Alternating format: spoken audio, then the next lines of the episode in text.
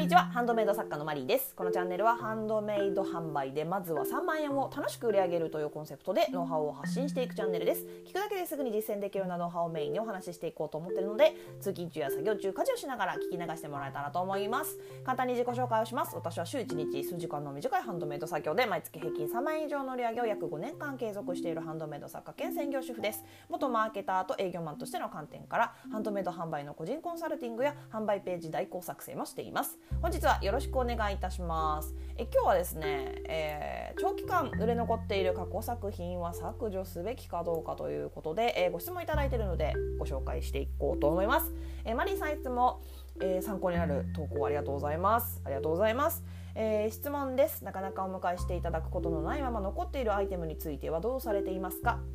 新作をコンスタントに出しているためアイテムがたくさん増えてきました。なんとなく売れる系統がつかめてきたような気がするのですがそれに該当しない過去作品は削除すべきでしょうか？ということで、えー、ご質問ありがとうございます、えー、まず結論から、えーと、もしですねクオリティ的にあんまりこうお見せしたくないなっていう今ならそう思うような作品であれば削除。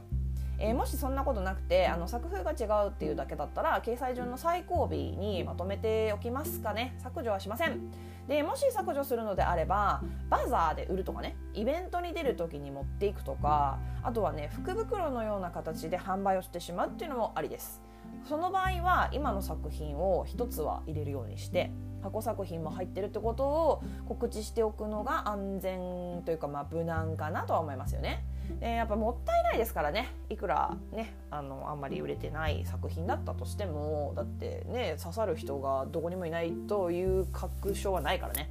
うん、ただやっぱりそのやらない方がいいことっていうのも、まあ、個人的にね個人的にやらない方がいいかなって思うことは値下げですね。あの大幅な値下げ。あのこれはね今売れ筋の作品も値下げされるのかなとか思われてしまうし値下げ告知せずに値下げしたとしても価値の価値じゃないあの価格ね価格のバランスがちょっとおかしくなるだけだと思うのであの値下げ、安売りっていうのはやめた方がいいと個人的には、うん、おすすめしますね。であの普通にリアル店舗ではやっぱりその型落ち品とかね値下げするんですけどやっぱそのハンドメイドですからね最悪値下げするとしてもうん数十円とか？だったらいいいいかな？と思うんですけどやっぱりその半額セールみたいなのはちょっとややんない方がいいですよね。やっぱりそういうことができるのってある程度その顧客がね確保されてるというかそれにあれですよねハイブランドってセールとかしないですよね。あのビトンとかねグッチとかね。だから結構これあのよく言ってることなんですけどあのハイブランドがしないことはしないようにしましょうねっていう。ね、まあ、ハイブランドは福袋をやりませんけどね。やりませんけどその辺りはまあ出社選択ということで。バザーいいと思うんですよ私、うん、あのハンドメイドのイベントとかってなるとやっぱこう気合が入るというかね。あの結構こうなんていうの？ディスプレイとか凝ったりとかねでもバザーならこうなんかこう自分のね古着とか 不用品も出しつつみたいな横でちょっと綺麗なもの売ってますよみたいな感じだと気楽ですよね。ねと思うんだけどでも今どうなんですかねバザーとかやってんのかなコロナがねあるからね開催できなくなってたりとかするところもあるとは思うんですけどね。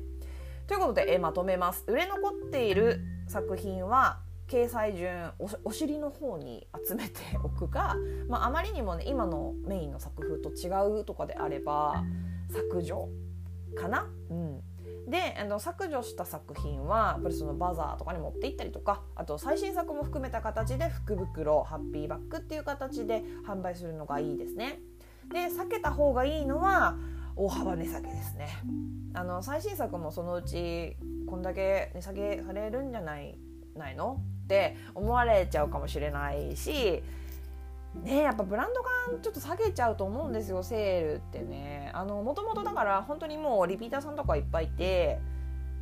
ね、いけすが大きいブランドさんだったら全然ねセールとかやっていいと思うんですけどやっぱ最初のうちはねこのブランディングの観点から